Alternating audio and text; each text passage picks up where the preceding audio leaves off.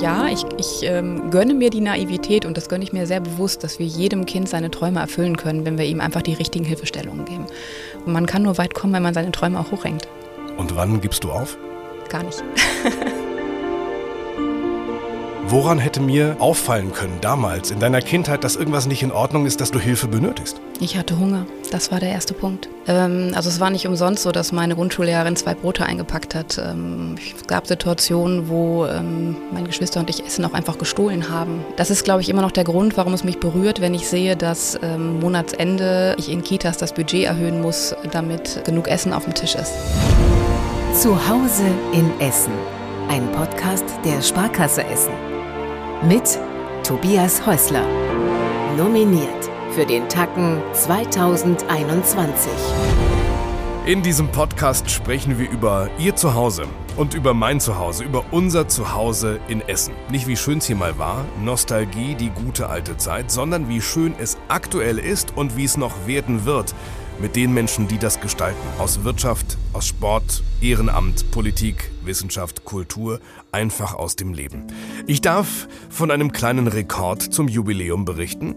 Warum Rekord? Noch nie gab es mehr Hörerinnen und Hörer als im vergangenen Oktober. Wenn Sie neu dabei sind, herzlich willkommen. Wenn Sie auf Folgen drücken oder auf Abonnieren, je nachdem wie das heißt, bei Ihnen, dann ist das nicht nur kostenlos, nein, dann meldet sich auch die neue Folge immer ganz automatisch bei Ihnen am zweiten Dienstag im Monat. Und warum ist es ein Jubiläum? Es ist die 15. Folge. Es ist doch, ist doch eine runde, so eine runde Sache. Wir sind ein bisschen wacher geworden. Wir achten mehr auf Rassismus in unserer Gesellschaft, auch auf Sexismus. Wir übersehen aber noch häufig den Klassismus. Einmal arm, immer arm.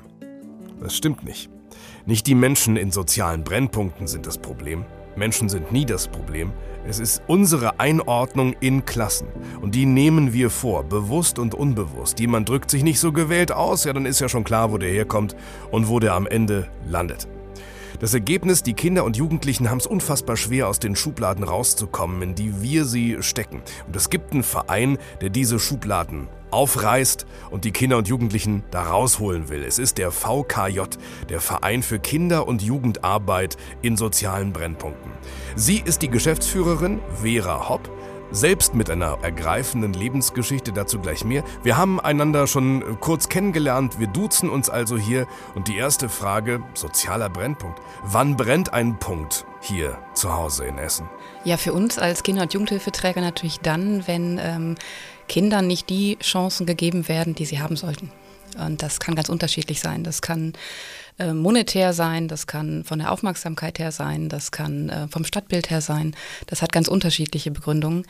Ähm, wir sind natürlich dort vor Ort, wo Kinder ähm, ja in klassischen Brennpunkten sind, so wie man sie sich vorstellt, also wo vielleicht äh, viele ähm, Migrationshintergründe sind, wo viele ähm, monetäre Schwierigkeiten in der Familie sind, soziale Schwierigkeiten in der Familie sind. Aber wir sind auch im Süden mit wesentlich weniger Einrichtungen, aber auch dort. Und wir werden oft gefragt, was sind denn dort die äh, Brennpunktarbeiten? Dort gibt es ganz andere Sachen. Zum Beispiel, dass Kinder viel fremdbetreut werden, also wenig ihre Eltern sehen, äh, weil beide Eltern vielleicht auch arbeiten. Und für uns ist wichtig, ähm, allen Kindern und Jugendlichen und auch ihren Familien Chancengleichheit ähm, ja, zu bringen oder das zu verstärken. Und äh, deswegen sind wir auch sowohl im Norden als auch im Süden, auch wenn das immer wieder ähm, zu großen Diskussionen führt. Lass uns mal über das sprechen, was ich mir vielleicht so, so, so unter einem sozialen Brennpunkt vorstelle. Das Leben in so einem Brennpunkt ist ja meist das, was so ein Kind, was so ein ähm, Jugendlicher, eine Jugendliche direkt kennenlernt. Aber das Kind kann ja gar nicht formulieren, was ihm, was ihm fehlt. Also der Mensch kann ja weltweit unter, unter unglaublichen Umständen leben, aber ihr könnt es ja sehen. Was seht ihr da, was es eigentlich in Essen nicht geben darf? Was sehen wir? Also zum Beispiel sehen wir, dass an einem Montag die Kinder wesentlich mehr Hunger haben als äh, zu einem Wochentag, wo sie bei uns voll verpflegt werden über den Tag. Ähm, wir erleben, dass Ende des Monats äh, vielleicht eher nur noch das Toastbrot und Marmelade in der Box ist und keine vollgefüllte ähm, Frühstücksbox mehr dabei ist. Ähm, und das Schlimmste, was ich ähm, mir vorstellen kann, ist, dass ein Kind in Essen Hunger hat, während wir mit vollem Magen ein paar Kilometer weiter sitzen. Ähm, ich erlebe Kinder, die ähm, ja, ihre Eltern wenig sehen. Ich erlebe Kinder, die Ähm, ja, zum Beispiel einfach auch innerhalb der Familie nicht sicher sind. Das ist sicherlich ein sehr unangenehmer Anteil unserer Arbeit, der aber umso wichtiger ist, auch zu erkennen, ähm, wann ist ein Hilfebedarf äh, der Familie so groß, dass das Kind wirklich Schaden nimmt. Ja, und wir sehen halt auch immer wieder, dass Bildungschancen nicht gleich verteilt sind. Also dass oft ähm, es so ist, dass äh, ja, Kinder, sage ich mal, die Biografien ihrer Eltern auch in vielen Punkten nachleben und damit auch leider die Bildungsbiografien. Uns wird gesagt, wir zahlen unsere Steuern und die Politik kümmert sich darum, solche Ungerechtigkeiten auszugleichen. Also in einer perfekten Welt bräuchte es euren Verein doch gar nicht. Ja, in einer perfekten Welt hätten aber auch alle genug Geld. also es ist natürlich schon so, dass äh, gerade in der Stadt Essen, aber auch in Mülheim ist das genauso, wir sind ja in beiden Kommunen unterwegs. Aber die Stadt Essen ähm, macht schon eine Menge für Kinder und Jugendliche, gar keine Frage. Aber dennoch ist es so, dass zum Beispiel im Jugendbereich wir oft Eigenanteile von 10 bis 20 Prozent haben. Und äh, das ist schwer leistbar. Das heißt, wir sind auch auf die Stadtgesellschaft Essen angewiesen, die einfach, sage ich mal, die Privatpersonen, die Sponsoren, die Firmen, die uns auch unterstützen, diese Eigenanteile zu stemmen und damit umso mehr Kinder und Jugendlichen auch Raum zu geben. Was heißt das Eigenanteil, 10, 20 Prozent? Ja, das heißt, dass wir ähm, an kommunalen oder Landesförderung oder auch Bundesförderung, manchmal auch europäischen Förderungen, 80 Prozent oder 90 Prozent der Kosten übernommen bekommen, aber 10 bis 20 halt nicht. Okay, verstehe. Und schon sind wir dann beim, beim Leitgedanken des Vereins, du hast es angesprochen, VKJ, der heißt, ausnahmslos alle Kinder und Jugendliche haben ein Recht auf Chancengleichheit. Und das ist doch wieder so ein Satz, dem keiner, dem keiner widersprechen würde. Also im Grunde müsstet ihr doch umgeben sein von Unterstützern. Sind wir auch. Sicherlich noch nicht genug, aber allein wenn man unsere Ehrenamtlichen anschaut, äh, das sind riesige Unterstützer und das ähm, reicht von einer ganz kleinen Einzelaktion, mit dem man für Kinder aber ganz wichtige Akzente setzt, ähm, bis hin zu einer dauerhaften Begleitung in Projekten. Ähm, also Ehrenamt ist ein großer Punkt und da sind wir auch immer wieder froh, dass wir mit der Ehrenamtsagentur Essen auch einen guten Partner an der Seite haben, der Kinder weiterbringt bringt in dieser Stadt. Und das heißt, man muss nicht unbedingt das Portemonnaie öffnen, sondern auch darüber kann man ganz viel bewirken. Ähm, aber natürlich auch brauchen wir monetäre Unterstützung und dort haben wir halt auch ja, Essener Unternehmen, die, äh, die viel mitmachen. Dennoch, wir würden gerne noch viel mehr tun und dafür brauchen wir einfach auch natürlich noch mehr Spender und Sponsoren, gar keine Frage. Euch gibt es schon seit gut 50 Jahren. Ich frage mich, wenn es nur Unterstützer gibt, und doch im Grunde die Welt immer besser und besser wird. Warum hat sich diese ganze Arbeit noch nicht erledigt? Ja, es gibt sicherlich viele Unterstützer, aber es gibt auch mal wieder neue Herausforderungen. Was sind denn Widerstände und Herausforderungen? Was sind Widerstände und Herausforderungen? Also ähm, zum Beispiel gibt es auch ähm, oft Arbeitslosigkeit bei Eltern, oft, wie gesagt, diese Bildungsbiografien, äh, die aufeinander aufbauen, dass ich ähm, Familien habe, die seit Generationen äh, im Sozialbenachteiligung leben und irgendwie kein, ähm, ja, keiner diese Brücke sprengt und einfach mal äh, eine neue baut. Und ähm, das wird sich ähm, sicherlich in kleinen Teilen ändern können, aber ich glaube, immer wieder gibt es auch neue Herausforderungen. Und ähm, das ist auch so ein Ding, was wir uns in den mittlerweile 51 Jahren auf die Fahne geschrieben haben, dass wir auch uns mit verändern mit den Herausforderungen, die die Stadt dann auch mit sich bringt. Gerade noch gehört, wer Klassismus bei Google eingegeben hat früher, der bekam den Vorschlag, meinten sie Klassizismus. Also mittlerweile kommt, wenn man es eingibt, sofort die Erklärung, was ist Klassismus? Bezeichnet, ich habe es mitgeschrieben, Vorurteile oder Diskriminierung aufgrund der sozialen Herkunft oder der sozialen Position und richtet sich meist gegen Angehörige einer, in Anführungsstrichen, niedrigeren sozialen Klasse. Den Verein, den, den VKJ, gibt's jetzt, du hast gesagt, ein, seit 51 Jahren. Wie hat sich denn die Arbeit in dieser Zeit verändert? Denn, denn die Satzung, das habe ich gesehen, die Punkte, die ihr euch aufgeschrieben habt, die wird immer länger. Ja, und das soll auch so sein. Also wie gesagt, wir verändern uns schon auch mit den Herausforderungen, die halt neu hinzukommen. Wir wollen aber die alten Herausforderungen nicht hinten rüberfallen lassen. Und deswegen wird diese Liste natürlich auch immer länger. Und ich bin sehr froh, da auch eine Mitgliedschaft, wir sind ja immerhin auch noch ein Verein, was bei der Unternehmensgröße auch selten ist, mhm. ähm, die Mitgliedschaft und auch den Vorstand da ähm, hinter mir zu haben oder an meiner Seite zu haben, dass wir auch diese neuen Herausforderungen immer mit in die Satzungen aufnehmen. Und entstanden sind wir tatsächlich ähm, in Obdachlosensiedlungen und ähm, unsere, unsere erste Herausgabe war, dass wir gesagt haben, okay, wir müssen in Obdachlosensiedlungen und auch für Flüchtlingskinder äh, ähm, Möglichkeiten schaffen der Kinderbetreuung und auch der, ähm, ja, der Angebote für Kinder. Und mittlerweile ist das aber halt nicht das Einzige. Also ähm, wir brauchen nur einmal durch die Stadtlandschaft gehen, egal ob wir jetzt äh, in Altendorf, in Altenessen oder irgendwann halt auch dann in Werden sind. Es gibt überall Herausforderungen, die neu hinzugekommen sind und denen wollen wir uns halt stellen.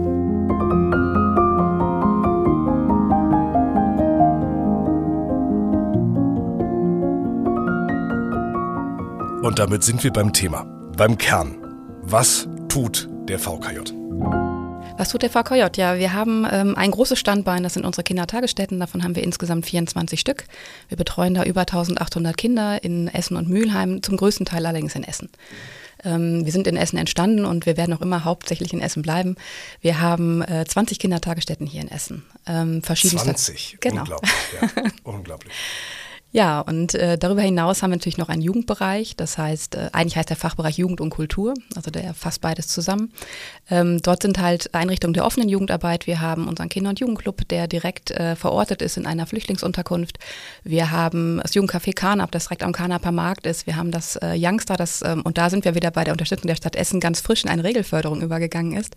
Von Projektstandort zum Regelstandort, direkt am Altendorf, am, am Ehrenzeller Markt in Altendorf. Also auch wirklich äh, absoluter Brennpunkt im klassischen Sinne. Ähm, wir haben aber auch Kulturstandorte wie zum Beispiel das Mifrin, Migranten in friedlicher Nachbarschaft, wo wir hauptsächlich mit äh, ähm, Roma-Familien arbeiten und da bewusst auch mit den Erwachsenen arbeiten, denn ähm, man kommt natürlich nur in einer Erziehungspartnerschaft von Erwachsenen ähm, ja daran, auch Chancen für Kinder zu verändern. Ich muss gerade mal unsere Hörerinnen und Hörer fragen. Ich frage mal Sie persönlich. Ich glaube, das ist die erste Podcast-Folge, die Sie nicht in 1,5-facher äh, Sprechgeschwindigkeit laufen lassen. da werden Sie überfordert. Äh, mit wie vielen Leuten arbeitet ihr? Also wie viele Mitarbeitende mal wirklich alle zusammengezählt? Ja, also insgesamt sind wir ungefähr, also zuletzt Zahl war 487, also wir sind noch nicht bei den 500, aber wir denken mit der nächsten oder übernächsten Kita-Eröffnung werden wir die Schallgrenze auch knacken. Ähm, wir haben eine Menge Ehrenamtler um uns herum. Aber ich habe gerade noch einen Bereich vergessen, und zwar unsere Familienbildungsstätte. Mhm. Ähm, denn auch dort arbeiten wir natürlich mit Erwachsenen, aber auch mit Kindern. Das heißt klassische Familienbildungsangebote, aber auch Fortbildungsangebote für ähm, ja, pädagogische Mitarbeiter. Und ich glaube, dass Mitarbeiter in unserer Arbeit das allerhöchste Gut sind. Also ähm, man kann viel mit Geld oder ähnlichem leisten, aber ohne die richtigen Leute an der Seite, mit dem richtigen Herzblut, ähm, mit der richtigen Buntheit, auch der Gemischtheit an ja, Geschlecht, an Alter, an ähnlichem, ähm, können sie so eine Arbeit, wie wir machen, nicht gut leisten. Wie unterscheidet sich denn eine Kita von euch in einem vielleicht sozialen Brennpunkt von einer Kita und der Arbeit dort in, was weiß ich, Heising? Ja, sicherlich allein schon an der Anzahl der äh, Nationalitäten, die man mhm. vor Ort hat. Mhm. Also wir haben ähm, einen bunten Misch aus Nationalitäten, aus Religionen, aus Hintergründen ähm, und natürlich ist uns immer daran gelegen, auch zu mischen. Also wir wollen jetzt keine äh, Separation von ähm, Kindern mit Migrationshintergrund und Kindern ohne Migrationshintergrund, sondern diese bunte Mischung, das ist eigentlich das, was wir erreichen wollen. Und wenn man dann auf unsere Mitarbeiter sieht, das ist sicherlich auch anders als bei vielen anderen Trägern, dann ist auch dort eine Vielfalt zu sehen, die ihresgleichen sucht ähm, und auf die ich immer wieder stolz bin. Also ich ähm, habe einfach eine Mitarbeiterschaft mit sehr, sehr viel Herz und sehr viel Herzblut und das fällt mir tagtäglich in der Arbeit auch auf, dass man nicht ähm, den Stift fallen lässt, wo man vielleicht seine Dienstpflichten erfüllt hat, sondern ähm, immer im Sinne der Kinder handelt und agiert und äh, sich auch immer wieder neu erfindet. Das ist das Nationalitäten, was die Kinder mitbringen und die Mitarbeitenden. Was erleben Sie dann dort? Vielleicht auch im Unterschied zu, zu südlichen Kitas. Ist es mehr Sprachförderung ähm, oder in welchem Bereich könnte das gehen? Ja, also Sprachförderung ist etwas, was wir uns schon seit über 20 Jahren auf die Fahne geschrieben haben, nämlich genau seit 1999. Dort haben wir angefangen mit unserer logomotopädischen Förderung. Dieses Konzept ist so auch ein Alleinstellungsmerkmal, dass man wirklich ähm, Bewegung und Sprache auch verbindet. Denn ähm, tatsächlich kann man beides in Kombination am besten lernen. Mhm. Die Bundesregierung hat sich natürlich jetzt auch im Sinne der Sprachkitas das Programm auch auf die Fahne geschrieben, aber wesentlich später als wir. Woher kommt das? Unsere Kinder haben natürlich Sprachdefizite, aber nicht nur die Kinder mit Migrationshintergrund, sondern tatsächlich schneiden die oft bei den Testungen besser ab als die mit den rein deutschen Hintergründen, Ach. sondern es kommt darauf an, wie viel redet man als Erwachsener mit seinem Kind und äh, wie gut ist vielleicht auch selber die Sprachentwicklung ausge ausgebildet. Und wenn man tagtäglich, ich sag mal, beim Wickeln schon mit dem Kind spricht und ähm, beim Frühstück und ähnlichem, dann verbessert das natürlich auch die Sprachentwicklung. Das ist für die Kleinsten. Dabei bleibt es ja nicht. Also ihr bleibt dran, auch an den Kindern, die dann älter werden, an den Jugendlichen. Ja, also da ist zum Beispiel, es sind zwei Sachen, die mir immer wieder einfallen. Das ähm, erste ist mein absolutes Herzensprojekt, ähm, ist unser, unsere Box, äh, unser Boxprojekt Talentschmiede Ruhrpott. Dort haben wir halt äh, Jugendliche, ähm, auch mit sozialem Bedarf, die dort nicht nur das klassische Boxtraining erhalten, sondern halt auch einfach noch eine soziale Begleitung dabei bekommen. Und ähm, als ich zum VKJ gekommen bin, das war 2011, habe ich dieses Projekt kennengelernt und meine ersten Erfahrungen mit den Jungs, die damals damals im Projekt waren, war, mit Frauen umgehen konnten, die so gar nicht, schon gar nicht respektvoll. Und ein paar Jahre später, das ist jetzt glaube ich vier Jahre her, habe ich die gleichen Jungs erlebt, wie die ähm, eine Spende bekommen haben von einem Damen-Service-Club Und die Seniorinnen, die damals das Projekt besucht haben, bekamen ganz liebevoll ihre Hände bandagiert, durften mal auf die Pratzen hauen. Ähm, die Jungs haben vom Taschengeld einen Blumenstrauß äh, in der Hand gehabt und den strahlend übergeben und waren unglaublich respektvoll und ähm, warmherzig im Umgang mit den Damen. Und das ist etwas, wo geht mir immer wieder das Herz auf, weil diese soziale Entwicklung so ähm, rasant zu sehen ist von, ähm, ich kann mit Frauen gar nicht umgehen und weiß gar nicht, wie ich das tun muss, zu, ähm, ich bin höflich, respektvoll und ich weiß genau, was ich da mache. Ist das der magische Moment, wo, wo auch du selbst merkst, dafür mache ich's? Ja, natürlich. Ja. Kriegt man da so alles zurück? Ähm, es ist ja nun wirklich kein 9-to-5-Job, den du da hast. Nein, das absolut nicht. Das hast du auch in der Terminvereinbarung, denke ich, schon gemerkt. ja. Ähm, ja, das sind solche Momente. Oder ähm, halt auch, ich habe aus unserem Youngster, aus unserem Altendorfer Jugendprojekt, ähm, habe ich mal eine Kölnfahrt begleitet. Da haben wir tatsächlich, ähm, waren wir nominiert für den Medienpreis vom WDR. Mhm. Und ja, sind dorthin gefahren. Und dann haben die Mädels, die dabei waren, mir dann gesagt, boah, Vera, hier war ich noch nie. Und dann haben wir so ein bisschen gesprochen, in welchen Städten sie denn so waren. Und dann kam raus, die waren bisher nur in Essen und die kannten noch nicht mal den Baldeneysee. Oder auch als wir einen Ausflug geplant haben mit, äh, mit einer Jugendgruppe ähm, und wir haben schon ganz weit gedacht, wo wir alles Tolles hinfahren könnten. Und dann haben wir die gefragt, wo wollt ihr denn so hin? Die wollten nach Haltern am See weil die da noch nie waren und sich das unglaublich toll vorgestellt haben. Und ähm, das heißt, äh, oft kennen sie noch nicht einmal unsere Heimat hier. Oft kennen sie noch nicht mal Essen und das Ruhrgebiet ja, und ich wünsche mir einfach, dass diese Kinder noch so viel entdecken und so viel sehen. Und ähm, das sind so Momente, wo einem wirklich das Herz aufgeht, wie glücklich die dann durch Köln, durch die, durch die Stadt laufen, ihre Selfies vom Dom machen und einfach unfassbar äh, pares Grinsen im Gesicht haben. Und das ist es, ähm, ja, was mich glücklich sein lässt. Und wenn ich dann auch auf meine Mitarbeiter schaue, wenn die Mitarbeiter auch solche Erfahrungen haben und das auch an mich weitergeben, ähm, dann weiß ich genau, dass das der schönste Job der Welt ist. Wie cool ist denn der VKJ? Denn in unserer Insta- und, und TikTok-Welt, da könnte es ja einem Verein schwerfallen, die, die Jugendliche auch dorthin zu bekommen. Also dorthin zu bewegen, wo drauf steht, Förderung etc. Also wie hoch ist die Akzeptanz? Riesig, Gott sei ja. Dank. Ähm, ich glaube, die Jugendlichen sind nicht so oberflächlich, wie, wie, wir mal denken oder wie wir uns oft vormachen, sondern wenn man offen und herzlich den Jugendlichen gegenübertritt und auch kontinuierlich da ist, egal ähm, ob sie auch mal schlecht gelaunt kommen oder ob sie auch mal sagen, ich finde dich doof, einfach kontinuierlich da sein und das äh, wirkt und das wirkt seit 51 Jahren und dementsprechend sind auch die Zahlen in unseren Jugendeinrichtungen, die sind mehr als gut besucht, die platzen oft aus allen Nähten und am liebsten würde ich noch 50 neue Jugendeinrichtungen aufmachen, nur dafür fehlt mir leider das Geld. Kommt der, der kommt oder sprecht ihr die Jugend auch direkt an? Beides. Mhm. also es sind offene Jugendeinrichtungen, das heißt, in der Regel ist es schon so, dass es Mundpropaganda unter den Jugendlichen gibt und sie dann natürlich auch kommen. Aber natürlich ist es auch so, dass wir propagieren, was wir tun. Ähm, also tue Gutes und sprich drüber. Ähm, anders funktioniert es nicht. Das heißt, auch eine Medienpräsenz, zum Beispiel auch bei äh, sozialen Medien, ist für uns unglaublich wichtig. Also auch auf Instagram sind wir vertreten. Wer Lust hat, den Kanal einfach mal anzuschauen. Und äh, wir sind äh, ja einfach auch in der Presse unterwegs, nicht nur damit unsere Kunden sehen, was wir machen, sondern natürlich auch, damit unsere Förderer sehen, was wir tun. Äh, mach doch mal Podcast. Ähm, achso, sind ja gerade mittendrin.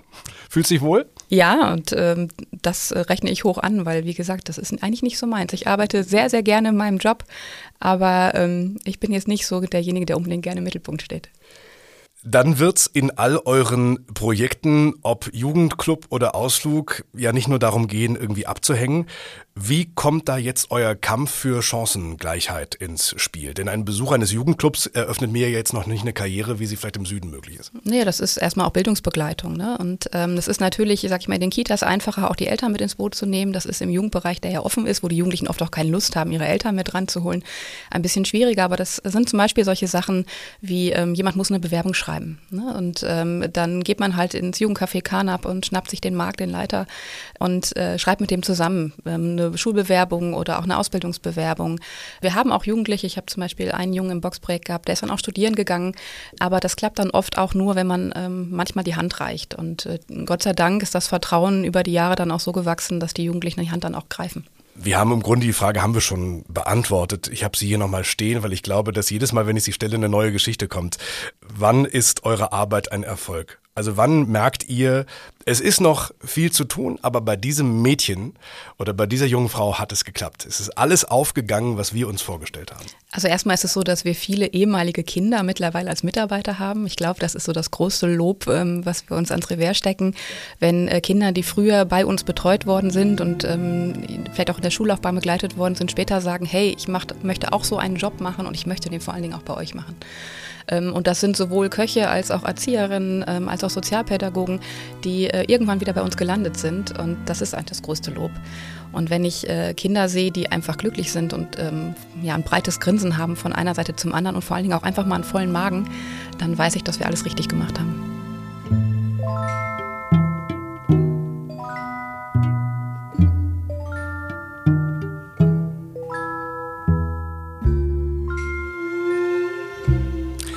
Sprechen wir über dich. Das äh, Schöne und bei mir übrigens auch das Seltene ist, ich weiß gar nichts über dich. Also ich kenne dein Leben kaum. Normalerweise habe ich das wirklich detailliert auf dem Schirm, weiß genau, auf welche Punkte ich zu sprechen kommen will. Ich weiß nur, du hattest ein bewegtes Leben, du hast ein bewegtes Leben, aber ich weiß noch viel zu wenig. Und das, das Schöne ist, du kannst jetzt bestimmen, wie viel du davon erzählen magst. Also, Einstieg, Klar, Akademikerin, Geschäftsführerin eines wichtigen Vereins mit bald 500 Mitarbeitenden, haben wir gelernt. Ähm, da hat jeder schon eine Vita im Kopf. Und doch ist es nochmal was ganz anderes, was du erlebt hast. Wie ging das los? Ähm, also erst einmal habe ich die Klientenseite kennengelernt. Ähm, ich bin Tochter eines alleinerziehenden Vaters einer Großfamilie. Ähm, und äh, ja, da ging es oft turbulent her. Hier in Essen? Äh, nein, nicht in Essen, sondern am Niederrhein. Und ähm, ich habe einfach viele Helfer gehabt, die mir die Hand gereicht haben. Und das waren manchmal ganz kleine Hilfen. Das war eine Grundschullehrerin, die einfach zwei Butterboote in der Box hatte statt einem. Das war ein Musiklehrer, der irgendwann mitgekriegt hat, oh, die äh, hat Probleme in Latein und der mich dann geschnappt hat und mir Vokabeln gebüffelt hat ähm, im Musikraum, im Gymnasium. Ähm, und ja, ich war nicht bildungsfern vom Hintergrund. Also meine Mutter war Lehrerin, mein Vater war Architekt. Meine Mutter ist allerdings früh verstorben. Und wie gesagt, mein Vater war, glaube ich, mit ähm, vielem beschäftigt. Und meine Geschwister und ich haben ihn, glaube ich, auch gut auf Trab gehalten. Wie viele Geschwister waren es? Ähm, also ich habe vier äh, Brüder und äh, Stiefbrüder und auch ähm, eine Schwester. Ja, von daher war es schon ziemlich kunterbunt. Und ähm, ich habe dann auch eine Zeit lang ähm, in einem Kinderheim gewohnt und dort äh, Unterstützung bekommen. Und ich hatte einen Bezugserzieher, der hieß Sven damals. Erstmal viele Grüße, der hört nämlich heute zu. Da war es halt auch so, dass der ähm, ja, mich an die Hand genommen hat. Ähm, es war ungewöhnlich, dass ein männlicher Bezugserzieher damals ein Mädchen betreut hat. Das äh, war nicht so typisch und er musste da auch viele Widerstände ähm, erstmal brechen, um mich auch zu betreuen. Es war aber wichtig, denn ich bin natürlich sehr männlich groß geworden. Also ich äh, habe große, große Brüder, ich habe einen Vater, der mich alleine großgezogen hat ähm, und mit Frauen konnte ich damals wenig anfangen. Von daher war das für mich wichtig und der hat ähm, dafür gesorgt, dass ich einen Schulabschluss habe und das sogar mit einem Abitur und das sogar in, in einem guten Zeitraum. Ich habe äh, dennoch natürlich jetzt nicht äh, das klassische Studium damals gewählt. Ich habe ähm, wollte damals schnell Geld verdienen, selber mein Leben gestalten und habe deswegen mit äh, ja direkt nach der Schule angefangen zu arbeiten, habe dann berufsbegleitend studiert, erst soziale Arbeit, ähm, dann Diplom-Betriebswirt für Sozialwesen und später noch ein Master für soziales Management. Unglaublich, ja. Aber wichtig war mir immer die Verknüpfung zur Praxis. Also ich wäre jetzt überfordert gewesen mit einem reinen Studentenleben. Ich brauchte schon meine Struktur und ich wollte auch tatsächlich auf eigenen Beinen stehen. Aber ich höre schon, wenn wir jetzt mal nur aus der Ferne von, von außen drauf schauen, dann sehen wir äh, Gymnasium, berufsbegleitendes Studium und heute Geschäftsführung. Woran hätte mir äh, auffallen können damals in deiner Kindheit, dass irgendwas nicht in Ordnung ist, dass du, dass du irgendwo einen Mangel hast, etwas, wo du Hilfe benötigst? Ich hatte Hunger. Das war der erste Punkt. Ähm, also es war nicht umsonst so, dass meine Grundschullehrerin zwei Brote eingepackt hat. Ähm, es gab Situationen, wo ähm, meine Geschwister und ich Essen auch einfach gestohlen haben, um einen vollen Magen zu haben. Und das ist, glaube ich, immer noch der Grund, warum es mich berührt, wenn ich sehe, dass Monatsende ich in Kitas das Budget erhöhen muss, damit genug Essen auf dem Tisch ist ich weiß einfach, wie es sich anfühlt, einen leeren Magen zu haben. Und ich weiß auch, wie peinlich einem das ist und wie sehr man das verdecken möchte und es eigentlich unangenehm ist, wenn jemand das entdeckt. Und wenn es dann trotzdem jemand entdeckt, aber das gar nicht groß zum Thema macht, sondern einfach sagt, hey, ich habe ein Butterbrot, möchtest du es haben? ja, dann sind das genau die Momente, die einen dazu bringen, dass man vorankommt. Und wenn man dann, also ich hatte zum Beispiel einen Mathelehrer, der hat zu mir mal gesagt, warum soll ich dir was beibringen? Du landest sowieso in der Gosse und heute bin ich Betriebswirtin. Natürlich hat man auch solche Begegnungen, aber ähm, umso wichtiger sind halt die Begegnungen, die sagen, hey, ich habe gemerkt, du hast ein Problem in Latein, lass uns lernen. Und es gibt einfach viele Menschen, also ein großes Paket, die in kleinsten Situationen ähm, dafür gesorgt haben, dass ich heute da bin, wo ich bin. Dafür bin ich sehr dankbar und das ist mir auch immer tagtäglich in meiner Arbeit bewusst. Und deswegen finde ich es jetzt auch so schön, diesen Hilfeleistern, die mir früher geholfen haben, einfach ein Arbeitsumfeld zu bieten, in dem man gut arbeiten kann, in dem man gerne arbeitet und ähm, indem man halt auch Hilfeleister wieder sein kann für Kinder wie mich damals. Und es gab mal eine Diskussion unter ähm, tatsächlich ähm, im ganzen Land tätigen Fachleuten, die hatten ein Fallbeispiel skizziert, was meiner Familie sehr ähnlich war. Und da waren Jugendamtsmitarbeiter, da waren Fachleute aus der Praxis und ähm, die haben dann so ein bisschen lachend gesagt, na ja, aber egal was wir tun, da wird ja wahrscheinlich eh nichts draus. Und dann habe ich irgendwann gesagt, so seid mir nicht böse, aber ich bin genau so jemand und ich bin hier. Und dann war ganz schnell Ruhe im Karton. Und ich glaube, es ist unglaublich wichtig, dass wir Kindern suggerieren, egal wo ihr herkommt, egal welche Vorgeschichte ihr habt, egal welche Schlenker ihr auch in der Bildungsbiografie habt, auch bei Erwachsenen, die vielleicht noch ein paar Mal ihre Studiensachen nochmal gedreht haben und doch was anderes gemacht haben, das ist nicht relevant. Ihr könnt trotzdem später das tun, was euch glücklich macht und was andere glücklich macht die Vorbildfunktion ist einfach wahnsinnig wichtig. Und deswegen möchte ich auch, dass meine Mitarbeiterschaft bunt ist, weil ich möchte für unsere bunten Kinder bunte Vorbilder haben. Trotzdem wirst du ja auch nach all diesen Jahren, in denen du das machst, auch wissen, es funktioniert nicht immer alles mit jedem. Brachtest du damals schon bestimmte Skills mit oder bist du wirklich der Überzeugung, es geht alles mit jedem und jeder, wenn wir uns äh, von außen nur genug Mühe geben? Also ich glaube, Chancengleichheit zu bieten heißt nicht Copy-Paste, jedem das gleiche Angebot zu bieten. Ich glaub, das muss ja auch nicht jeder dasselbe wollen. Genau. Also ich kann mir vorstellen, nicht jede Zwölfjährige will auch dann irgendwann CEO von Adidas werden. Wollte ich, also ich wollte auch nie Geschäftsführung werden, das war mein letzter Plan. Endstation Geschäftsführung. wir holen dich da raus, Vera. Ich möchte da gar nicht raus. Nein, aber es ist natürlich schon einfach wichtig, ähm, auch zu schauen, was möchte das Kind selbst, was braucht das Kind aber auch. Also das heißt, so ein bisschen die Waage halten zwischen ähm, Bedarf und Bedürfnis. Also beides ist wichtig, beides muss man in der Waage halten und beides im Blick behalten und ähm, dann gemeinsam auch mit den Kindern Pläne entwickeln, gemeinsam mit den Eltern. Also Erziehungspartnerschaft heißt nicht umsonst Erziehungspartnerschaft. Das funktioniert nur, wenn auch die Erwachsenen gemeinsam agieren. Und ja, ich, ich ähm, gönne mir die Naivität und das gönne ich mir sehr bewusst, dass wir jedem Kind seine Träume erfüllen können, wenn wir ihm einfach die richtigen Hilfestellungen geben. Und äh, das ist mein Ziel, das ist mein Plan. Ich weiß, der ist sehr, sehr hoch angehangen, aber man kann nur weit kommen, wenn man seine Träume auch hochhängt. Und wann gibst du auf? Gar nicht. bei keinem Kind, bei keinem Jugendlichen? Also, ähm, also man muss seine Ansprüche vielleicht äh, da manchmal auch deckeln, in dem Sinne, dass man sagt, ähm, ein Erfolg fürs Kind ist manchmal schon da, wenn es vielleicht die Gesellschaft gar nicht als Erfolg sieht. Ähm, also natürlich gibt es auch Kinder, die die Betreuung bei uns abbrechen oder die irgendwann sagen, ach, ich finde euch doof.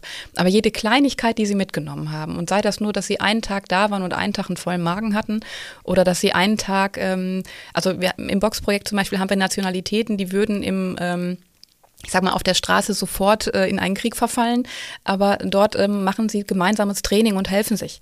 Ähm, und alleine so eine Situation kann was bewirken.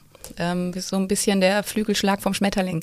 Also mein Ziel ist natürlich hoch angehängt und mir ist klar, ich bin Realistin genug, dass das nicht immer funktioniert. Ähm, und dass viele auch äh, vielleicht den einen oder den zweiten oder dritten Absturz auch benötigen, um irgendwann auf die Beine zu kommen. Aber wenn es nur der kleine Moment war, wenn es nur bei mir zum Beispiel der Musiklehrer war, der nach meinem Mathelehrer kam, dann ähm, bringt das ganz viel. Hätte ich zehn Mathelehrer gehabt, würde ich heute nicht hier sitzen.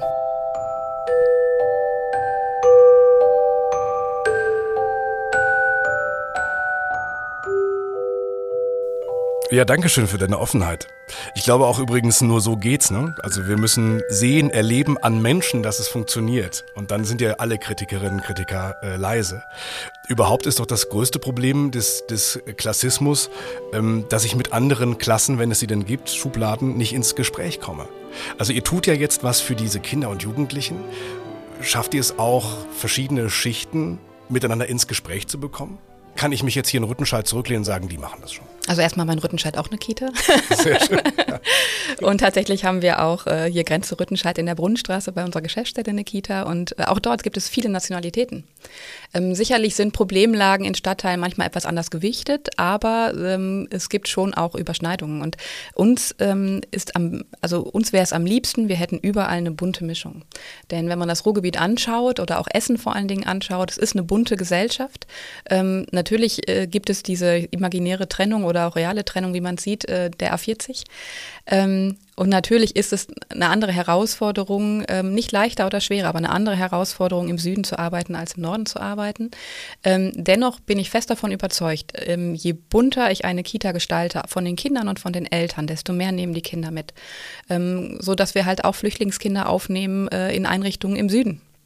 Ähm, und ich sehe schon, dass die Partizipation von den Kindern untereinander riesengroß ist. Und Kinder interessiert es absolut überhaupt nicht, wo jemand herkommt, woran er glaubt, was er erlebt hat. Das interessiert Kinder nicht. Ähm, die brauchen noch nicht mal eine Sprache. Ja, und die können kommunizieren. Und ähm, das ist etwas, wo ich sage, ähm, ja, so bunt wie möglich, auch im Süden, auch im Norden, total egal. Und diese Plattform bieten wir. Und auch unsere Mitarbeiterschaft ist ja durchbunt gemischt. Also natürlich möchte ich auch den äh, typischen Bilderbuch Rüttenscheider neben meiner typischen Bilderbuch Kanaparin stehen haben. Zum Abschluss, wir äh, helfen jetzt dem VKJ. Also wie kann ich euch unterstützen? Das ist natürlich eine Trickfrage. Wir können jetzt zum ähm, Engagement der Sparkasse Essen kommen.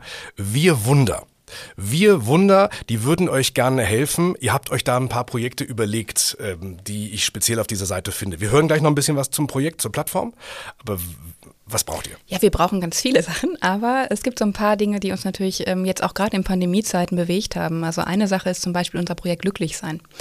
Das Projekt Glücklichsein ist ähm, ein Projekt, das ähm, ja, ähm, eigentlich traumapädagogisch ansetzt. Ähm, wir haben in, ähm, schon vor Pandemie dieses Projekt entwickelt mit einer Traumapädagogin bei uns. Ähm, die Kinder in den Kindertagesstätten, äh, wo man merken, da sind Traumatisierungen in Zusammenarbeit mit den Eltern, also nicht ohne Absprache mit den Eltern, in ein Projekt aufnimmt, in dem sie einfach den Fokus auch wieder darauf legen, ähm, glücklich zu sein.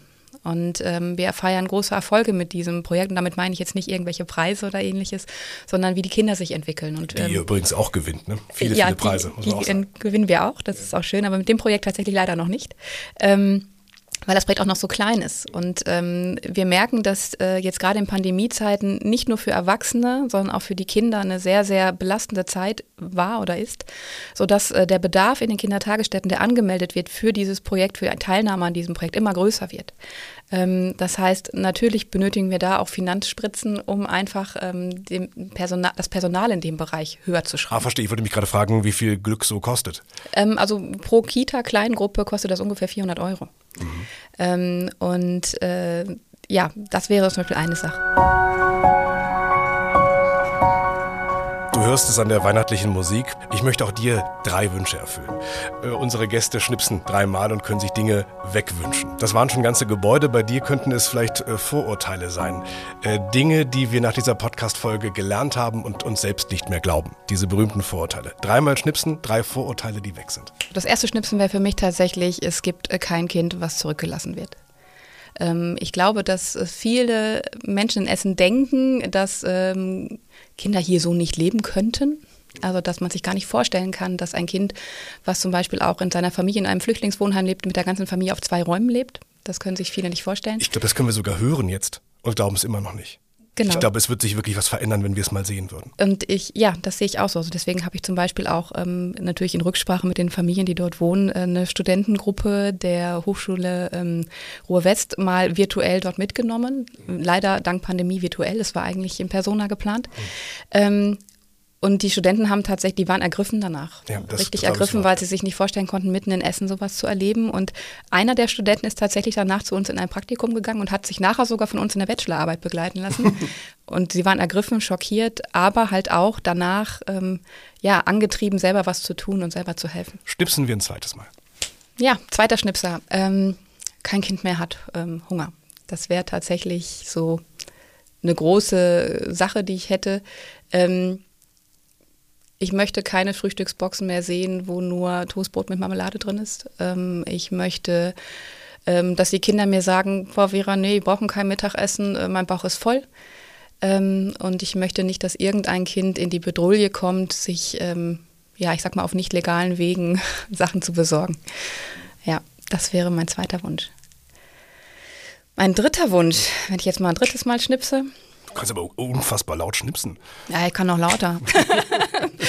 ähm, mein tatsächlich größter Wunsch wäre, dass die Erwachsenen ähm, im Süden und im Norden gegenseitig ähm, ihre Vorurteile mal fallen lassen. Ähm, ich hatte es letzte Woche noch, dass eine Mutter aus dem Süden mir sagte, na ja, also bei uns können Sie sich ja glücklich schätzen. Ähm, hier ist ja eine ganz andere Arbeit, eine viel bessere Arbeit als im Norden. Und wo ich dachte, hm, nein, es ist anders. Es ist nicht besser, es ist nicht schlechter.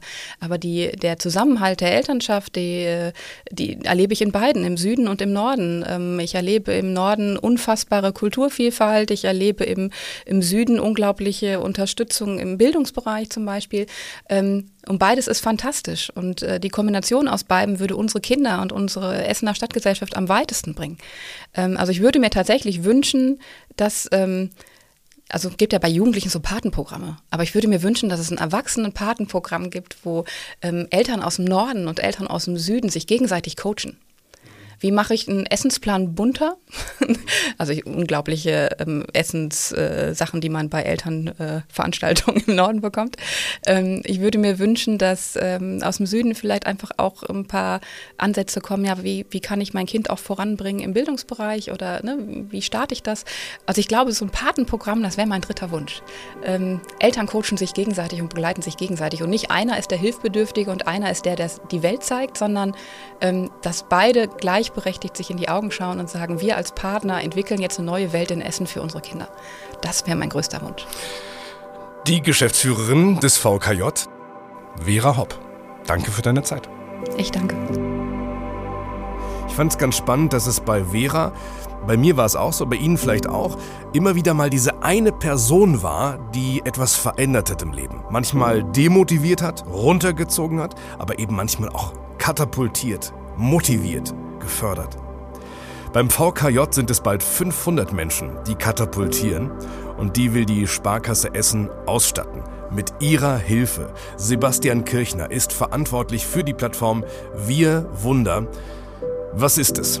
Wir Wunder ist die Spendenplattform, bei der gemeinnützige Institutionen und Vereine sich kostenfrei registrieren können, Werbung machen können für das Projekt, für das sie Unterstützung brauchen und direkt darüber auch die Zahlung empfangen können. Okay, das sind äh, die Möglichkeiten für mich, der ich Geld benötige. Jetzt möchte ich gerne anderen Projekten äh, in Essen eine Freude machen. Ich kann mich also umschauen auf der Plattform und mir das aussuchen, was mir gefällt und das unterstützen direkt dort. Ganz genau. Und du kannst sogar wählen, ob du das gerne per Kreditkarte bezahlen möchtest, per Zahlungsdienst oder äh, ganz klassisch eine Überweisung ausfüllen. Und das merken wir tatsächlich, dass das für die Spendenden ganz, ganz wichtig ist, dass die Hürde, die Zahlung auch wirklich zu realisieren, möglichst niedrig sein muss. Also am besten übers iPhone mit der Gesichtserkennung und ruckzuck ist die Spende getätigt wäre jetzt zum Beispiel eine wunderbare Gelegenheit. Absolut. Und äh, Wir Wunder ist ja auch eine Erfolgsgeschichte. Das ist kein kleiner Fisch, da sind schon Millionen zusammengekommen. Ja, das stimmt. Ähm, wir schauen jetzt schon auf über 2 Millionen. Ich glaube, wir werden bald an den 2,2 Millionen kratzen, die an gemeinnützige Institutionen hier in Essen geflossen sind wirwunder.de.